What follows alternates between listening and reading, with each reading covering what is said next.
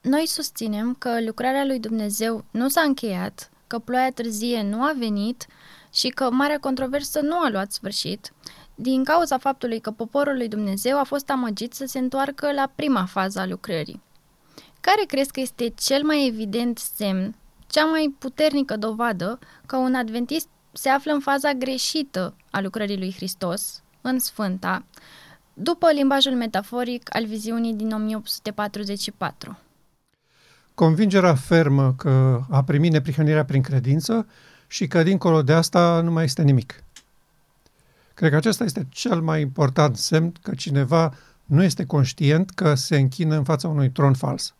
Garanția asta uh, spirituală venită uh, pe calea predicării obișnuite din creștinism, că nu mă refer aici la o anumită biserică. Toate bisericile din creștinism sunt în situația asta.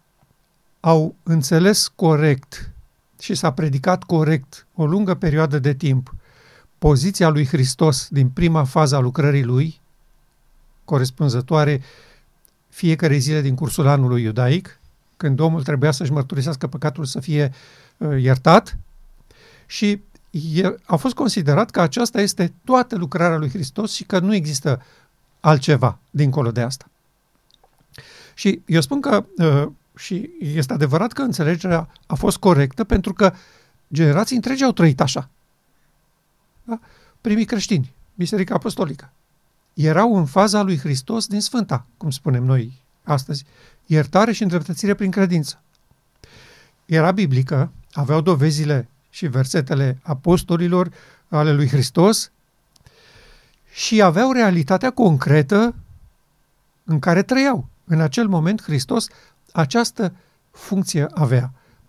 Ierta de păcat ceea ce noi numim astăzi îndreptățire prin credință. Adică îți pui încrederea în Hristos, că El este salvatorul și mântuitorul tău, crezi că El te salvează? Da, cred. Ești socotit, neprihănit. Nu făcut. Socotit. Asta este expresia pe care o folosește Biblia.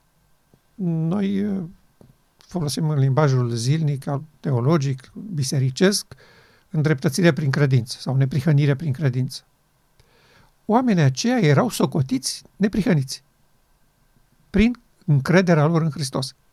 Așa a funcționat această poziție a marelui nostru preot o lungă perioadă de timp. Și sub această îndreptățire prin credință sau neprihănire prin credință, predicată, acceptată, iubită, milioane de oameni au fost mântuiți și vor fi în cer. Până în 1844, toți oamenii care și-au pus încredere în Hristos și nu în sacramentele bisericii sau alte experiențe, vor fi în cer. Acum, din punctul de vedere al adevărului de astăzi, oamenii aceia nu vor învia și vor, deocamdată suntem morminte, ok?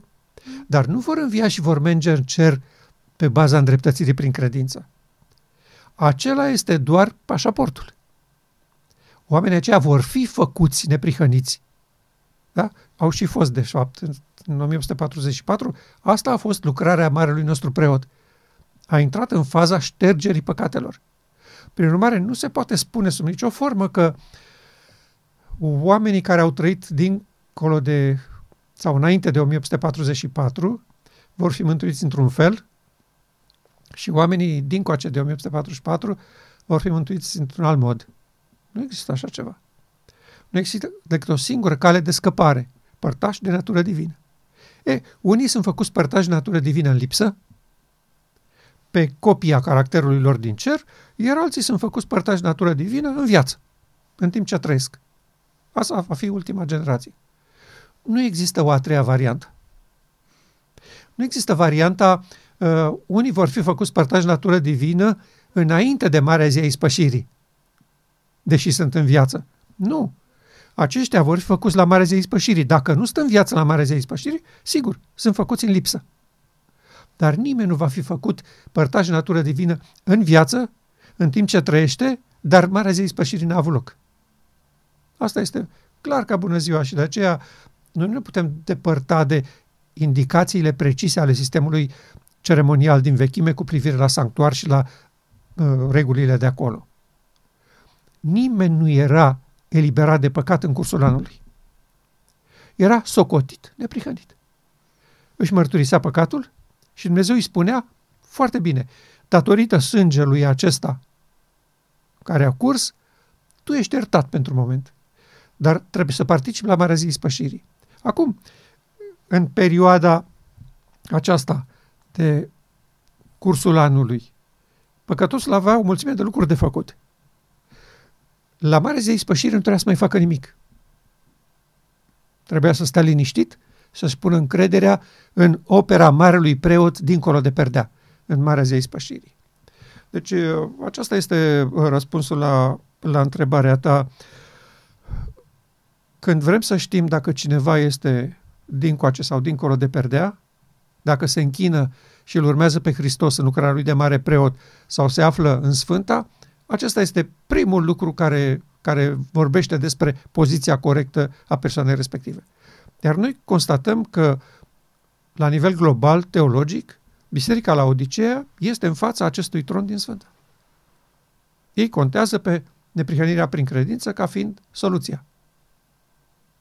Ei, aici este, este problema și de aceea dezbaterile acestea serioase în jurul îndreptățirii prin credință, neprihănirii prin credință, au fost educați la școală pastorii adventiști și apoi au învățat comunitățile și pe membrii că îndreptățirea prin credință, neprihănirea prin credință este acceptată de biserică, este predicată, este primită la botez, biserica o susține, aceasta a fost solia 1888, deci am primit și lumina adițională trimisă de Dumnezeu pe parcurs, prin urmare sunt bogat, m-am îmbogățit, nu duc lipsă de nimic.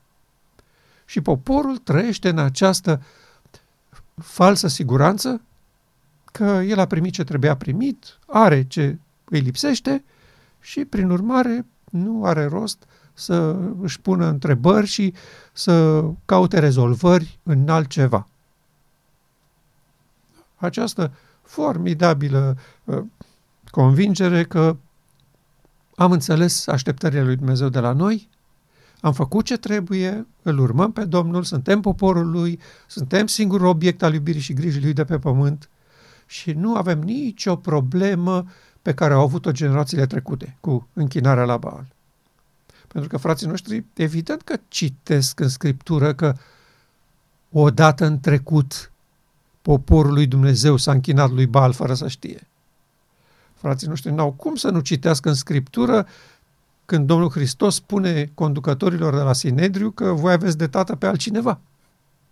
Asta nu pot fi aruncate la lada de gunoi, dar nu e posibil să se întâmple cu noi astăzi. Asta este atitudinea. S-a întâmplat cu ei, au fost mai neînvățați, mai neșcoliți, mai nu știm cum, dar cu ei s-a întâmplat. Dar cu noi nu se poate întâmpla. Atunci de ce spune că avem nevoie de Ilie în ultimul în timpurile din urmă? De ce tocmai Ilie dintre toți prorocii? Tocmai din cauza acestei convingeri ferme că stăm la hotar și că am înțeles adevărul și că îl onorăm pe Dumnezeu și că aceasta este Evanghelia curată, neprihănirea prin credință. Convingerea fermă despre care vorbeai se sprijină substanțial pe câteva declarații ale sorei White. Ar fi folositor să clarificăm timpul, locul și limbajul folosit în ele. Prima se află în Mărturii pentru predicatori, pagina 91, în original. Domnul, în marea sa îndurare, a trimis poporului său o foarte prețioasă solie prin frații Wagner și Jones. Această solie urmărea să aducă mai proeminent în fața lumii pe Mântuitorul răstignit, jerfa pentru păcatele întregii lumi. Ea prezintă îndreptățire prin credință în garantul. Ea invită poporul să primească neprihănirea lui Hristos, care se manifestă în ascultare de toate poruncile lui Dumnezeu. Mulți l-au pierdut din vedere pe Isus. Ei au nevoie să le fie îndreptată atenția la persoana sa divină, la meritele sale și la dragostea neschimbătoare pentru familia omenească. Toată puterea a fost dată în mâinile sale ca să ofere darul neprețuit al neprihănirii sale agentului uman neajutorat. Aceasta este solia pe care Dumnezeu a ales-o să fie dată lumii. Este solia îngerului al treilea, care trebuie proclamată cu voce tare și însoțită de revărsarea Duhului Sfânt în măsură bogată. Da, obiecțiunile aduse uh, de frații se bazează serios, într-adevăr, pe această declarație a ei din prima parte, când ea spune că Solia John Swigener, aceasta care trebuie să-L aducă mai proeminent pe Hristos, prezintă îndreptățire prin credință în garantul. Și îi spun, vedeți, iată dovada clară că Solia John Swigener este despre îndreptățirea prin credință. Da? Noi spunem, nu, nu este adevărat, deși ea folosește aici această expresie îndreptățire prin credință în garantul. Uh, dar ea continuă și spune, solia aceasta invită poporul să primească neprihănirea lui Hristos. Nu invită poporul să primească îndreptățirea prin credință. Okay? Pentru că îndreptățirea prin credință a fost primită, a fost înțeleasă și a jucat rolul. Și acum, după ce și-a jucat rolul și v-a ținut în viață, acum solia asta a venit și invită poporul să primească neprihănirea lui Hristos. Și asta este cu totul altceva. Și vreau să lămuresc puțin despre ce e vorba aici. Ce trebuie înțeles sau ce a înțeles ea și ce, mai ales care este intenția Domnului în această declarație, pentru că noi nu așezăm greutatea asta pe spatele Sorei White. Ea a scris sub inspirație lucrurile astea și noi trebuie să ne întrebăm de ce a vorbit Duhul Sfânt așa. Pentru că are un scop. Nu a folosit cuvinte inutil să ne inducă în eroare sau să ne așeze pe o direcție greșită. Le-a folosit ca să clarifice lucrurile și să ne așeze în poziția corectă din care să putem aprecia adevărul și să răspundem. Pentru că asta este scopul comunicării unei raze de lumină răspunsul, reacția poporului la ea. Ce faceți cu ea? Dacă nu înțelegem, este inutilă efortul. De ce aș trimite lumină dacă oricum nu aveți șanse să înțelegeți că e prea complicat pentru voi? Nu, Dumnezeu a trimis rază după rază, lumină după lumină și așteaptă de la noi să ținem pasul. Odată ce am primit-o pe una, urmează următoarea. În cazul acesta, ce urmărea Domnul prin această solie a fraților Wagner și Jones? Soroit are multe definiții despre ce urmărește această solie. Să arate calea în Sfânta Sfintelor, uh, să prezinte pe Hristos mai proeminent, uh, că este solia îngerului al treilea cu adevărat, că este solia de trezire pentru o biserică încropită și adormită. Foarte multe lucruri legate de această realitate. Bun, și întrebarea este aceasta. De ce folosește această expresie că solia John Swagener prezintă îndreptățire prin credință în garantul. Ce e asta? Îndreptățire prin credință în garantul. Cine este garantul? Ce garantează acest garant? Iar a spus îndreptățire prin credință în Hristos. Putea să spună, nu? A spus în garantul. Bun. Ce înseamnă asta? Asta înseamnă așa. Dumnezeu vrea să ne comunice lucrul următor este garantat că sunteți iertați și acceptați datorită manierei în care unul dintre frații voștri, un membru al rasei umane, a trăit în neprihănire, pe calea corectă, părtaș de natură divină, a rezistat tuturor presiunilor la care a fost supus de satana și de toate oștile lui și n-a cedat un pas pe calea aceasta toată perioada în care a trăit, a fost amenințat cu moartea și apoi chiar condamnat la moarte. Și a rămas credincios soluției lui Dumnezeu veșnice, scopul său etern de a locui în fiecare ființă creată, și datorită acestui lucru, el a fost onorat și așezat pe tronul Universului. Aceasta este garanția iertării voastre. Deci nu trebuie să aveți niciun dubiu cu privire la felul în care sunteți iertați sau Uh, sunteți îndreptățiți prin credință. Nu este meritul vostru, nu este pe baza a ceea ce ați obținut sau realizat voi, uh, așa aruncând în ochii cerului, iată ce am făcut noi ca să fim mântuiți. Am păzit aia, am renunțat la aia, n-am mai fumat, n-am mai băut, nu mai m-am certat cu frații, n-am mai furat de magazine. Nu. Voi sunteți iertați și îndreptățiți prin garantul. Aceasta este uh, faza pe care voi trebuie să o înțelegeți și să o apreciați. Dar ceea ce urmează este Nu la fel. Este mult mai important decât acesta. Pentru că puteți fi socotiți neprihăniți prin garantul, dar să nu primiți neprihănirea lui Hristos. Da? Și asta este o realitate pe care noi o vedem astăzi. Adică nu, nu poate să ne spună cineva, a, stai puțin, asta e o presupunere așa uh, fantasmagorică, cum să nu primim? Păi iată dovada. În toată această perioadă, după 1844, când Hristos a trecut la lucrarea lui de mare preot, Biserica creștină a refuzat neprihănirea lui Hristos. Mulțumiți că sunt îndreptățiți prin garantul. Și e clar că nu am primit-o pentru că ea se manifestă în ascultare de toate poruncile lui Dumnezeu, ceea ce noi nu facem în starea în care suntem acum. Exact, exact. Asta e dovada. De ce a trebuit să adauge cum se manifestă neprihănirea lui Hristos? Uh, noi am putea spune, dar ce noi nu știam cum e neprihănirea lui Hristos? Păi nu prea știți. Că voi socotiți că neprihănirea lui Hristos e așa. Uh, gata, va primi Dumnezeu, dar acum trăiți-vă viața, cum știți voi, faceți toate prostiile, că sunteți acoperiți. Uh-huh. Haina lui Hristos deasupra. Tatăl nu privește la voi, privește la neprihănirea Domnului Hristos. Și voi acolo de desubt puteți să faceți toate nebuniile, că nu contează. Nu, nu, nu așa. Dacă vreți să știți ce înseamnă să aveți haina neprihănirii lui Hristos, puneți mâna pe cele 10 porunci. Ai o descriere a caracterului lui Dumnezeu. El nu face asta, nu face asta, nu face asta, nu face asta. Da?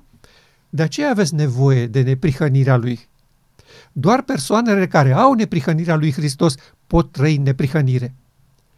Uh, ecuația mea mi s-a părut foarte simplă și nu am înțeles niciodată de ce a fost așa de greu pentru poporul nostru să accepte. Roman 7 și 8. Există o lege a păcatului și a morții și există o lege a Duhului de viață în Hristos. Ești sub legea păcatului și a morții, trăiești în nelegiuire. Chiar dacă tu nu faci faptele respective de nelegiuire, legea, sistemul de operare, îți dictează că trăiești în nelegiuire. Tu poți ofentezi. Da? Legea păcatului și a morții se lasă păcălită cu moralitate. Ei un copil, îl înveți regulile bune de comportament și când se face mare le respectă.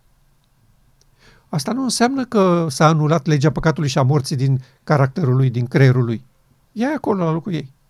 Doar că omul respectiv a fentat-o prin educație, cultură, exercitarea voinței, efortul omenesc. Au rolul lor acestea. Și este frumos să nu lăsăm legea păcatului și a morții să ne arunce în șanț ca, ca pe bețivul ordinar. Dar asta nu înseamnă că i-a plecat. Știi, le spunea și Isus la un moment dat ucenicilor, sau nu mai știu, poporului, că doar dacă poftești ceva, practic tu ai păcătuit, ca să le explice că, ok, nu faci fapta în sine, dar tu tot sub legea asta ești. Da, exact.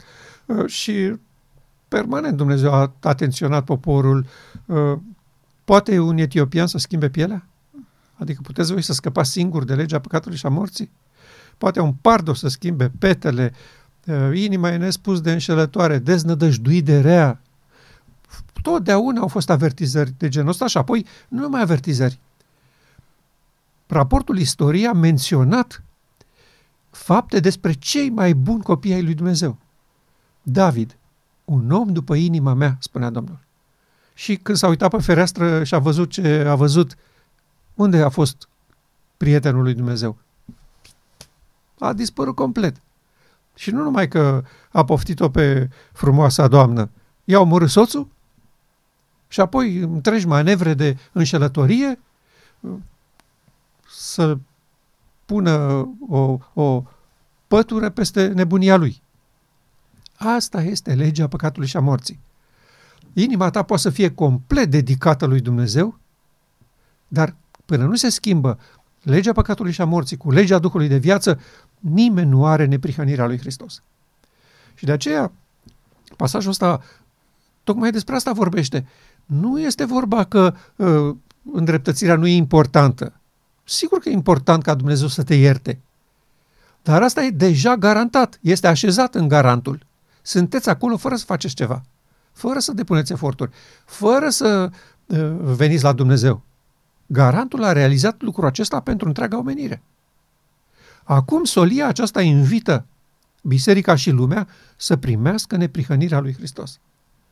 Deci, paragraful nu poate sub nicio formă fi folosit uh, ca să demonstrez că Solia 88 este despre îndreptățirea prin credință și că George și Wegener asta au avut misiune să-i trezească pe adventiști care cam uitaseră despre uh, lucrurile astea și trecuseră la fapte și la alte lucruri. Este o greșeală fatală. Dacă era așa, Sorait nu insista pe să primească neprihănirea lui Hristos. Apoi, în partea, în partea a doua, toată puterea a fost dată în mâinile sale ca să ofere darul neprețuit al neprihănirii sale agentului uman neajutorat. Aceasta este solia pe care Dumnezeu a ales-o să fie dată lumii. Este solia îngerului al treilea. Care e asta? Aceasta, că toată puterea a fost dată în mâinile sale ca să ofere darul neprețuit al neprihănirii sale agentului uman neajutorat. Păi agentul acesta uman neajutorat fusese îndreptățit prin credință. Nu era suficient? Nu. Iată de ce a fost nevoie de Solia 1888 că agentul moral neajutorat avea neapărat nevoie de darul neprețuit al neprihănirii sale. Apoi, solia este însoțită de revărsarea Duhului Său în măsură bogată, adică ploaia târzie, practic. Și tot ea spunea că atunci au fost primii stropi ai ploii târzii, dar s-au oprit, pentru că nu am primit, de fapt, ploaia târzie. În aceasta constă solia îngerului al treilea. Prieteni, Dumnezeu vrea să vă facă părtași de natură divină și să vă readucă la starea de dinainte de păcătuire. Acolo unde erau Adam și Eva înainte să cadă. Acesta este scopul său etern. Aceasta e intenția lui Dumnezeu și de aceea între nunta din Geneza, da? căsătoria din Geneza și nunta din Apocalipse, avem perioada asta de întunecime în care Dumnezeu a făcut toate eforturile să descopere de unde am plecat, unde vrea să ne ducă și care este calea spre acolo. Deci, paragraful acesta din Mărturii pentru Predicator 91 sub nicio formă nu se poate folosi ca să demonstreze, așa cum încearcă unii cu disperare, să arăți că asta este solia, îndreptățirea prin credință, neprihănirea prin credință, pe care au predicat-o de la Luther încoace toți protestanții. Dacă ei au, prote- au predicat-o în toată această perioadă, înseamnă că solia Îngerului al treilea a fost în picioare și în viață și bine mersi în toată această perioadă, până în 1844. Ori asta este inacceptabil pentru toți adventiștii, nimeni nu acceptă așa ceva. Da? Nu. Solia Îngerului al treilea, acesta care aduce revărsarea Duhului Sfânt în măsură bogată, este oferirea darului neprihănirii lui Hristos poporului lui neajutorat. Adică, de ce spune agentului uman neajutorat? Că prin puterea lui nu există soluție să scape din acest jug al legii păcatului și a morții. Orice ai face. Nu există uh, clinică de transplant la dispoziția oamenilor. Singura clinică care face această înlocuire de sistem de operare este în Sfânta Sfintelor. Este lucrarea lui Hristos de mare preot, prin care oferă darul acesta neprețuit al neprihănirii Domnului Hristos, agentului uman neajutorat.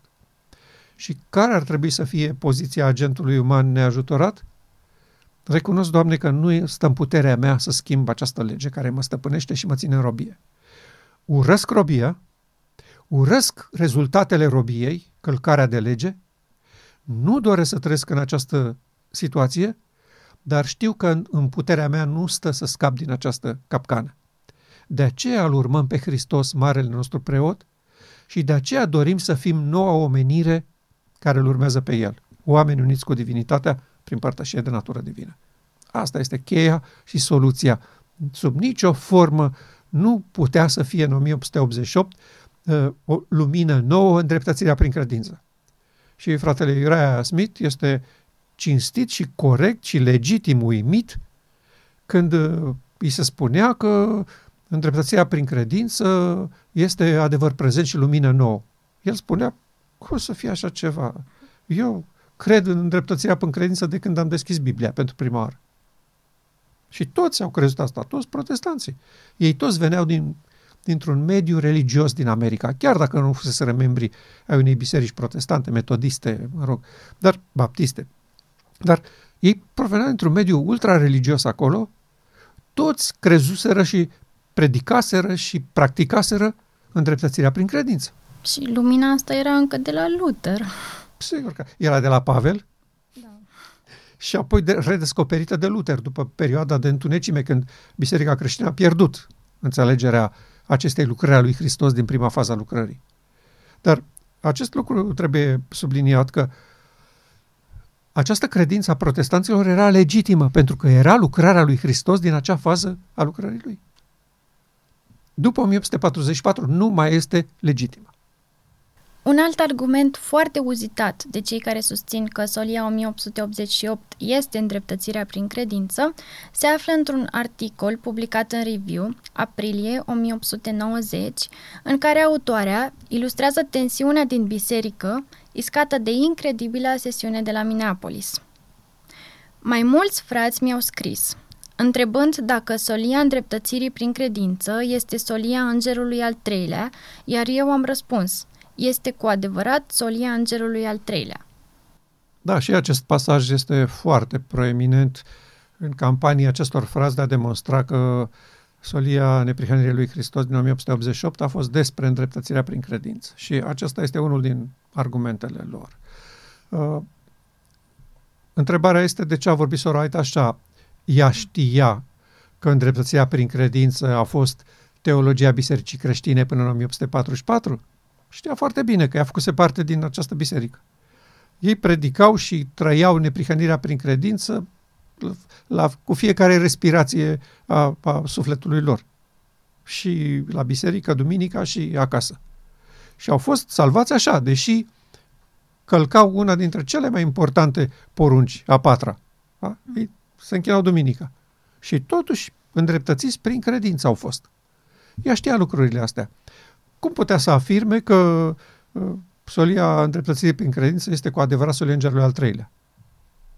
No, ea știa foarte bine că e de la Pavel, uh, redescoperită de Luther, cum poate să fie solia îngerului al treilea? Da? Înainte să apară prima și a doua. Acestea au apărut în 1944 sau puțin timp înainte, prin mișcarea milerită. Bun, care este explicația pentru această de, uh, declarația ei de aici. Situația în acel timp în poporul lui Dumnezeu era aceasta. Se terminase sesiunea conferinței generale, Sora White, alături de John și de Wagner, au început să viziteze adunările de tabără, după expresia ei, să dăm poporului o șansă dacă conducătorii nu vor să o primească. Deci asta, asta a motivat-o. Și au zis, frate Jones, frate Wagner, haideți să mergem să vizităm adunările de tabără și să aveți ocazia să vă adresați poporului direct. Că frații de la conferința generală nu o să vă lase. Dar dacă mergeți cu mine, nu o să zică nimeni, nu îi lăsăm pe frați să vorbească. Dar opoziția față de ei era teribilă din partea fraților pastori și conducători. Pentru că erau considerați unii care vor să schimbe credința adventă să susții că legea din Galateni este inclusiv legea morală, era o erezie cumplită pentru poporul advent de atunci. Pentru că ei trebuia să demonstreze că protestanții sunt greșiți când susțin că legea a fost pironită pe cruce. Și acum, dintr-o dată, li se lua cea mai importantă armă a disertației lor. Pe ce faci? Ne lași fără gloanțe în plină bătălie? Nu se poate. Frații Smith, Butler și bătrânii de la conferința generală au dreptate. Legea din Galateni este legea ceremonială. Nu poate să fie legea morală, fraților. Și multe altele. Uh, acuzații de caracter, că Jones este mândru, înfat, că e, el e cheia tuturor cunoștințelor, nimeni nu mai știe nimic decât Jones. Foarte multe lucruri urâte spuneau despre el. Și, normal, pastorii aveau influență asupra comunităților lor. Și când în comunitate s-a aflat de tensiunea asta de la Minneapolis, că delegații au vorbit. Îi întrebau pe pastori, frații pastori, ce a fost acolo? Despre ce a fost vorba? E, fraților, ce să fie? A fost vorba despre îndreptățirea prin credință. Că este prin credință, nu e prin fapte, cum zicem noi. Da? Că noi zicem că e și prin fapte, cum spune Iacov. Da, nu e doar prin credință. Adventiștii așa erau percepuți atunci că ei umblă la fapte. că adevărații creștini din bisericile protestante sunt prin credință, că asta e învățătura biblică a lui Pavel, mm. și că adventiștii sunt legaliști. Ăștia sunt cu legea, cu fănul aia, pune mâna, nu gusta, nu atinge, nu... Îi priveau ca pe niște oameni care își extrag speranța de mântuire prin ceea ce fac ei. Aceasta era percepția în lumea creștină. Parțial adevărată, parțial exagerată de contestatari care nu vedeau bine mișcarea adventă. Deci nu era chiar așa, dar ei insistau pe aspectul ăsta. Și acum frații din comunități întrebau ce a fost la Minneapolis. Și normal că un delegat neimplicat, să zicem unul cu bune intenții, nu vorbim de cei care luptau contra lui John Schweigener, un delegat cu bune intenții. Ce a văzut el acolo în toată această dezbatere? Frații de la conferința generală, încercând să, să conteste ceea ce spun John și Wegener, au deviat discuția și au luat-o de la interesul pentru da, ce este legea, da, au, au, au schimbat direcția practic, au, au tras macazul. La care lege? Discuția era ce este legea? De ce avem nevoie de lege? De ce e nevoie de un îndrumător spre Hristos? Și imediat ajungeau la răspunsurile vitale și importante ale marii controverse. Dar discuția a fost deviată și uh, au fost uh, împinși în direcția, frații John și Wegener, în direcția aceasta să demonstreze că uh, uh, speranța noastră nu se bazează pe fapte, ci pe credință. Și au adunat toate versetele prin credință, prin credință, prin credință și au făcut o prezentare din ea. Iar ceilalți frați aduceau dovezile că prin, prin fapte și că prin ascultare de lege, nu prin credință. Și s-a dat impresia delegatului de rând de la sesiune că aici e vorba despre cum e, e prin credință sau prin fapte. Concluzia logică despre ce a fost vorba? Păi, solia asta, ci că este prin credință. Ce e prin credință? Bun, îndreptățirea prin credință. Și în poporul nostru, ce s-a întâmplat la Minneapolis a devenit solia îndreptățirii prin credință. Ăsta era limbajul fraților din biserici. Și acum ei scriau Sorei White. Mulți scriau să întrebe dacă solia îndreptățirii prin credință, adică ei întrebau solia John Soigener. Este solia îngerului al treilea? Și Soraya răspundea, da, asta pe care o numiți voi îndreptățire prin credință, este solia îngerului al treilea. Soraya nu putea sub nicio formă să facă greșeala, greșeala asta și nici Duhul lui Dumnezeu nu putea să o lase să facă greșeala asta, pentru că nu Luther a adus solia îngerului al treilea. Asta este clar. Ea a venit prin John și Wegener și aceasta invită poporul să primească neprihănirea lui Hristos. Asta este scopul soliei John Wegener.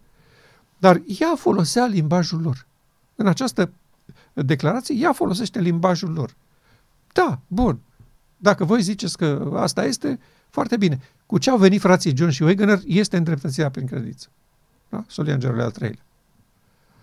Și cred că Duhul lui Dumnezeu a îndemnat-o să folosească limbajul ăsta și să se adapteze credinței lor și din alt motiv. Dacă insistați cu încăpățânare să vă opuneți luminii descoperită de Dumnezeu pe canale neconvenționale la Minneapolis, o să vă las toate cârligele în care să vă agățați necredința. Și a inspirat-o pe Soroait să vorbească în limbajul ăsta. Să le dea ocazia să aibă motiv să se opună, dacă chiar vor să se opună. Dumnezeu nu îndepărtează cârligele necredinței noastre când vede încăpățânare de, de, a, de a ne opune. Când Dumnezeu vede interes, imediat vin clarificările.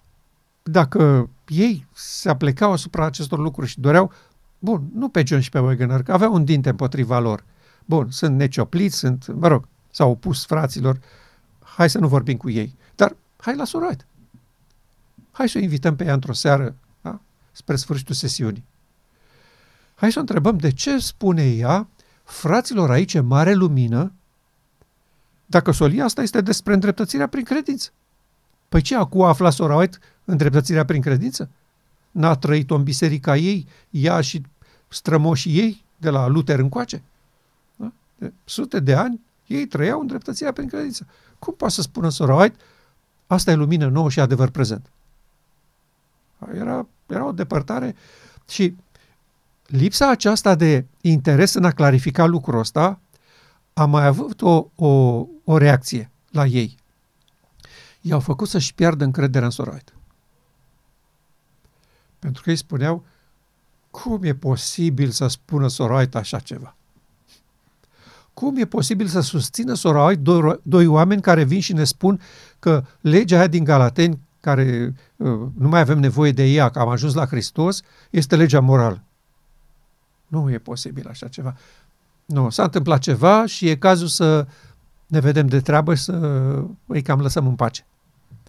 Și cum s-a manifestat aceasta să-i lăsăm în pace? Imediat Wegener a fost trimis în Anglia, Soroit a fost trimis în Australia și s-a spart echipa care urmărea să aducă solia îngerului al treilea în brațele acestui popor. Și de unde avem noi siguranța asta că după Minneapolis ea s-a dus cu frații Josh și Wegener să le dea ocazie să vorbească despre asta și frații se opuneau. Din corespondențele ei cu conducătorii de la Battle Creek. Uh, ea îi scria, de exemplu, fratelui Morrison, care o invita la o adunare de tabără mai târziu. Și uh, ei spunea, nu vin. Nu vin, pentru că voi ați împins poporul într-o direcție, eu trebuie să-l împing în altă direcție. Și orice spun eu, voi combateți. Și nu are sens să mă lupt cu voi. Nu, nu vin. Nu vreau să particip la întâlnirea voastră. Iar uh, acolo unde era prezentă până să plece în Australia, la Battle Creek, la întâlnirile bisericii de acolo și la conferinței generale oficialilor, administratorilor, ea le spunea verde în față că ei s-au opus încercării lui Dumnezeu de a aduce ploaia târzie și marea strigare. Explicit. Și apoi lucrurile acestea publicate în review. Deci nu sunt lucruri ascunse despre care suntem lăsați să bănuim. Limbajul este clar, voi v-ați opus luminii și adevărului. Voi ați refuzat încercarea Domnului de a clarifica lucrurile și de a aduce lumină și, și claritate în intenția lui Dumnezeu de a salva acest popor. Deci și acest pasaj, după părerea mea, nu este deloc relevant în această bătălie disperată a conservatorilor noștri care încearcă să, să se agațe de orice declarație ei ca să demonstreze că solia îngerului al treilea este de fapt îndreptățirea prin credință. Este complet eronat întreg proiectul. Acum, legat de acest, de acest paragraf din, din Revien Herald 1 uh, aprilie, în același material, imediat după această declarație, ea spune câteva lucruri care ne ajută pe noi să înțelegem ce e cu această declarație, cu îndreptățirea prin credință și uh, permiteți-mi să le citesc. Uh, ea spune așa, profetul declară, după aceea am văzut un alt înger care cobora din cer având mare putere și pământul a fost luminat de slava lui. Strălucire, slavă și putere trebuie unite cu solia îngerului al treilea, iar convingere va urma oriunde ea este predicată în demonstrația Duhului. Cum pot ști frații noștri când va veni această lumină în poporul lui Dumnezeu? Până acum, cu siguranță nu am văzut lumina care să se potrivească acestei descrieri. Ea se referă la asta. Strălucire, slavă și putere trebuie unite cu solia îngerului al treilea. Da? Ea spune, n-am văzut până acum. Păi dacă îndreptățirea prin credință este solia îngerului al treilea, nu trebuia în toată această perioadă de la Luther încoace să se vadă această demonstrație? Ea spune, până acum n-am văzut așa ceva. Da? Deci, fraților, cum zicea odată, hai să fim sensibili. Hai să avem puțin uh, respect. Da? Și întrebarea ei, cum poți ști, frații noștri, când va veni această lumină în poporul lui Dumnezeu? Că până acum n-a venit. Cum aflați voi când vine solia asta a îngerului al treilea? Da? Paragraful următor din, din același material. Dumnezeu are lumină pentru poporul său și toți cei care o vor accepta vor vedea păcătoșenia rămânerii în starea de încropire. Ei vor asculta sfatul martorului credincios care spune, fii plin de rână, dar și pocăiește-te. Iată, eu stau la ușă și bat. Dacă aude cineva vocea mea și deschide ușa, voi intra la el și voi cina cu el și el cu mine. De ce aduce ea în această discuție despre solia John Swigner și îndreptățirea în credință starea la odiceană? Care este scopul? Prieteni, n-aveți aur, haină și doctorie. Asta este răspunsul lui Dumnezeu la necesitățile bisericii. Asta aduce solia fraților John și Wegener. Atenționarea că n-aveți aur, haină și doctorie și că trebuie să le primiți. Nu? Expresia Dumnezeu are lumină pentru poporul său și toți care o vor accepta și vor vedea păcătoșenia rămânerii lor în starea de încropire, o vor primi. Vor asculta sfatul martorului credincios. Da. Asta este o logică simplă și la îndemâna oricui. Domnul a trimis în 1888 lumină prețioasă, cei care o vor vedea vor accepta sfatul martorului credincios. Adică vor zice, este adevărat că nu avem aur, haine și doctorie. De ce nu avem? Prima întrebare pe care ne-o punem. N-am primit la botez? Nu ne-au spus frații că la botez primim aur, haină, doctorie? De ce acum spune martorul credincios că nu avem? Și asta este prima întrebare sensibilă care trebuie pusă.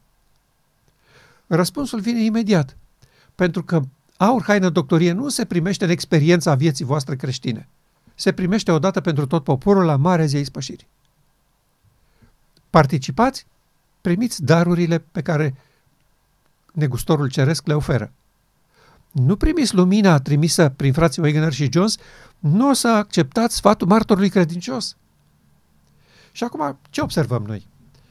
Toți cei care se împotrivesc luminii trimise prin frații Wegener și Jones nu recunosc că ei sunt în stare la odiceană și că au nevoie de aur, haină, doctorie. Tot felul de argumente găsesc că nu sunt ei. În solia martorului credincios nu e vorba despre biserica noastră.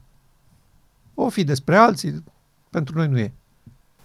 Bine, și întrebarea aceasta, cine ar trebui să-și o pună? Oamenii de rând din biserică sau conducătorii? Îngerul bisericii la Odiseea. Martorul credincios lui îi scrie. E adevărat că și membrii sunt la fel ca și îngerul, că n-au cum să fie peste înger. Dar ea este adresată îngerului prin mâna bisericii. Pentru că acolo indicația este uh, îngerul bisericii scriei. Da?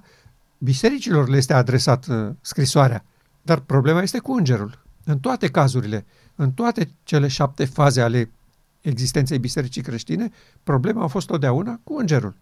Îngerului bisericii cu tare din Efes scriei. Da? Ei sunt responsabili cu ce se întâmplă în biserică. Deci, de asta spun eu, în momentul în care susții că solia John Swigener este îndreptățirea prin credință, nu ai nevoie să vii la marele negustor ceresc să cumpere aur, haine și doctorie. Și asta este atitudinea. Uh, eu am avut de-a face cu cei mai feroce împotrivitori față de solia asta, iar ei sunt convinși că ei nu mai păcătuiesc. Deja au tot ce trebuie. Au aur, haine și doctorie. N-au nevoie să vină. Da? Ori uh, formularea ei aici asta este. Prieteni, dacă primiți solia asta a îngerului al treilea adusă prin frații Wegener și Jones, o să acceptați că sunteți goi nenorociți, sărați, corpi și goi și că nu aveți nimic. Și veniți la marele preot și primiți haină, aur și doctorie. Uh, continuarea acestei declarații clarifică foarte bine de ce ea a folosit această, această expresie. Și este o avertizare serioasă pentru cei care privesc cu ușurătate uh, acest aspect. Despre ce este vorba? De ce a trebuit Dumnezeu să-l ia îngerul al treilea prin frații Wegener și Jones? Scopul este să ajunge să recunoaște starea laudiciană, să vă întoarceți la Dumnezeu ca să puteți fi vindecați. O altă declarație inspirată, folosită spre a demonstra că solia 1888 este îndreptățirea prin credință, se găsește într-o scrisoare către fratele Iurea Smith și sună astfel. Îndreptățirea prin credință și neprihănirea lui Hristos sunt temele care trebuie prezentate unei lumi care piere. Da, și acesta a luat așa singur, clar le dă dreptate acestor frați. Da? Foarte clar. Ea spune simplu, îndreptățirea prin credință și neprihănirea lui Hristos în temele. Deci două elemente. Acum, îndreptățirea prin credință ca doctrină, că ea în sensul ăsta o folosește aici, nu este despre neprihănirea lui Hristos? De ce să adauge aici neprihănirea lui Hristos? Trebuie să spun, îndreptățirea prin credință este tema care trebuie prezentată unei lumi care pierde. Nu, ea spune îndreptățirea prin credință și neprihănirea lui Hristos. Ce înțeleg eu prin această declarație? Sigur, contextul ne ajută și o să citesc ce urmează uh, uh, în această scrisoare către fratele Uriah Smith, în care ea îl, îl avertizează serios că este în situația să se împotrivească lui Dumnezeu cu această atitudine. Ce înțeleg eu din această formulare a ei? Domnul vrea să spună așa, temele care trebuie prezentate în acest context al Îngerului al treilea sunt cele două aspecte ale operei lui Hristos, ale lucrării lui de mare preot. Misiunea pe care Hristos a îndeplinit-o în momentul când s-a ridicat la cer. Și aceasta este în două faze. Este odată lucrarea până în 1844, care este îndreptățirea prin credință, și apoi faza a doua este neprihănirea lui Hristos oferită agentului moral neajutorat, cum zice dânsa. Aceste două faze sunt temele care trebuie prezentate lumii. Adică, ea spune așa, nu folosește să ne adresăm lumii cu faza a doua. Doar. Lor trebuie să le prezentăm și prima fază a lucrării lui Hristos. Altfel nu se leagă, pentru ei nu are sens. De unde venim noi cu Hristos ca mare preot în Sfânta Sfintelor, eliberând poporul de păcatele lui? Pentru că ei cunosc doar prima fază a lucrării lui Hristos. Rolul vostru este să explicați prima fază, îndreptățirea prin credință, și să așezați contextul pentru faza a doua, pentru trecerea lui Hristos. Altfel nu vor putea niciodată să înțeleagă cum s-a așezat satana în Sfânta și se dă drept Hristos și suflă asupra închinătorilor influența lui nesfântă. Niciodată nu vor înțelege. Voi trebuie să așezați corect faza în care Hristos a operat aici, momentul plecării lui, înlocuirea lui de către satana, care se dă drept Hristos, și faptul că întreaga omenire stă plecată în fața acestui tron și strigă, Tată, dă-ne Duhul tău. E nevoie de explicarea acestui lucru. Dar acestea sunt temele care trebuie prezentate unei lumi care piere. Nu poporului lui Dumnezeu care trebuie să devină mireasa. Da? Unei lumi care piere. Și noi asta facem. Noi, noi vorbim despre cele două faze ale lucrării lui Hristos. Noi nu ne limităm doar la faza a doua. E adevărat, pentru poporul acesta căruia i-a fost încreditată lumina, primordial este prima fază. Dar chiar și cu acest popor noi suntem obligați să explicăm prima fază. Chiar și cu ei. Că au pierdut din vedere această extraordinară funcție a lui Hristos de până în 1844. Și atunci, da, ne adresăm, vorbim și despre îndreptățirea prin credință și o așezăm la locul ei. Dar ea a fost,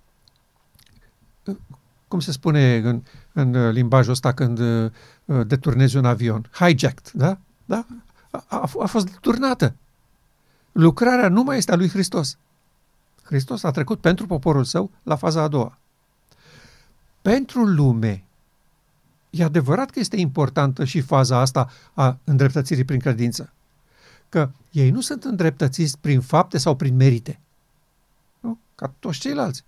Își pun speranța în Hristos și sunt socotiți neprihăniți. Dar și ei, la rândul lor, vor trebui să participe la unirea omenescului cu divinul ca și mireasa. Niciun om nu va intra pe altă cale în împărăția lui Dumnezeu decât prin unirea omenescului cu divinul. De pe planeta Pământ, din generația în viață, nu va exista o altă categorie care merge în cer afară de o nouă omenire unită cu divinitatea prin părtășie de natură divină. Vor fi doar două clase. Unii care primesc darul lui Dumnezeu și unii care nu-l primesc. Nu va exista o a treia categorie, unii care vor merge în cer, dar n-au devenit părtași de natură divină. Sunt doar așa, socotiți, neprihăniți. Adică unii sunt acceptați prin neprihănirea lui Hristos și alții sunt acceptați prin îndreptățirea prin credință. Nu va fi așa. Dar acestea sunt cele două faze ale lucrării lui și este normal să, să le explicăm și să le prezentăm unei lumi care pierde. Acum, Iată contextul acestei declarații, că este foarte important și este bine de ținut cont unde se duce ea cu această temă. Uh, ea spune așa, în acea scrisoare către fratele Smith. Solia la Odiceană a răsunat. Adică asta prin frații Wegener și Jones. Da? Asta e solia la Odiceană. E pentru voi, pentru biserica ta, frate Smith. Pentru dumneata personal, că ești îngerul bisericii. Luați această solie în toate fazele ei. Da, solia are mai multe faze. Sunt mai multe adevăruri încapsulate în acest unic mesaj. Și prezentați-o poporului oriunde providența deschide calea. Îndreptățirea prin credință și neprihănirea lui Hristos sunt temele care trebuie prezentate unei lumi care pierde. Ăsta a fost pasajul nostru, l-am redat pentru context. Și acum ea continuă așa. Oh, dacă ai deschide și tu ușa inimii înaintea lui Hristos. Păi cum, sora White? Marele frate Uriah Smith, da, secretarul conferinței generale, redactor la review, pionier de bază în mișcarea asta, tu vrei să spui că el nu și-a deschis inima în fața lui Isus? O îndrăzneală formidabilă. Și totuși aceasta era cruda realitate. Fratele Uriah Smith, biserica lui nu își deschisese inima în fața lui Isus. Și acum urmează. Vocea lui Isus, marele negustor al bogățiilor cerești, face apel la tine. Și apoi urmează declarația, te sfătuiesc să cumperi de la mine aur curățit și continuă așa. Dar mă opresc aici. Inima mea este atrasă în dragoste către tine și dorința mea este ca tu să triumfi împreună cu solia îngerului al treilea. Deocamdată, frate Smith, tu n-ai nicio legătură cu solia îngerului al treilea. Te opui ei îi condamn pe acești frați prin care Dumnezeu a trimis-o, a împiedicat biserica să aibă acces la bogățiile de lumină și, prin urmare, v-ați împotrivit lui Hristos. Aceasta este situația ta, frate Uriah Smith. Și apoi, paragraful precedent, dinainte, sună așa. Multele și confuzele idei cu privire la neprihănirea lui Hristos și îndreptățirea prin credință sunt rezultatul poziției pe care ai luat-o tu față de omul și de solia trimisă de Dumnezeu. De ce avem neclarități cu îndreptățirea prin credință, cu neprihănirea lui Hristos? Din cauza ta, frate Uriah Smith.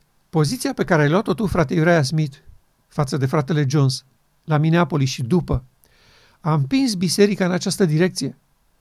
Să creadă că aici e vorba de îndreptățirea prin credință, doar că mai prezentată mai șmecher un pic, mai, mai parfumat un pic, mai, mai cu detalii pe care nu le-am știut noi. Asta se datorează poziției pe care ai luat-o tu față de omul și solia trimisă de Dumnezeu. Dacă poziția ta era corectă, nici nu se mai discuta la Minneapolis despre dacă e în credință sau în fapte. Se trecea direct la ce este legea, o transcriere a caracterului lui Dumnezeu și cum este ea implantată în inima agentului moral neajutorat. Această scrisoare din care este luat acest pasaj care este folosit împotriva Soliei Jones Wegener și da, garată pe linia asta că este îndreptățirea prin credință. Este o scrisoare foarte serioasă adresată fratelui Uriah Smith, prin care îl avertizează că el se împotrivește martorului credincios în ajutorarea membrilor bisericii să înțeleagă situația în care se află îngerul ei și biserica. Hristos este la ușă bate și nu poate să intre? Biserica a întors spatele lui Hristos, conducătorul ei se îndreaptă repede spre Egipt? Asta era o declarație de dinainte de 1887. Cum și-a întors biserica spatele lui Hristos, conducătorul ei, și ce caută spre Egipt? Păi am văzut cum unul după altul părăseau gruparea celor care îl așteptau pe Hristos în Sfânta Sfintelor, se întorceau în Sfânta și imediat primeau influența nesfânta lui Satan. Așa i-am întors noi spatele lui Hristos și ne-am îndreptat spre Egipt. Ne-am întors la credința populară a creștinismului zilei. Îndreptățirea în credință, asta e soluția și salvarea noastră. Aceasta este poziția pe care a luat-o fratele Uriah Smith și datorită acestei poziții, biserica a rămas până în ziua de astăzi, pentru că această poziție a fratelui Smith este predicată în toate școlile de teologie adventiste, ca fiind poziția corectă. Și deci biserica este împiedicată să înțeleagă că ea este fără aur, haină și doctorie și că are disperată nevoie de aceste daruri cerești. și că aceste daruri cerești sunt oferite la marea zi ispășirii. Atunci când uh, trâmbița divină spune dezbrăcați-l de hainele murdare de pe el și îmbrăcați-l în haine de sărbătoare. Este momentul când solul legământului deodată se întoarce în templul său. Este momentul prorocit de Isaia, de Ieremia, de Maleah, de Zaharia. Deodată da, va, va, se va revărsa peste poporul meu un duh de îndurare și de rugăciune și își vor întoarce privirile spre cel pe care l-au străpuns, lăsându-l singur în Sfânta Sfintelor, fără generația finală cu care se încheie nunta. Acestea sunt lucruri serioase și este cazul să avem respect față de lumina pe care Dumnezeu a trimis-o și să înțelegem intenția lui Dumnezeu cu solia acestui înger al treilea, aceea de a aduce pe poporul său în situația de a vedea în oferta martorului credincios singura lui speranță de salvare.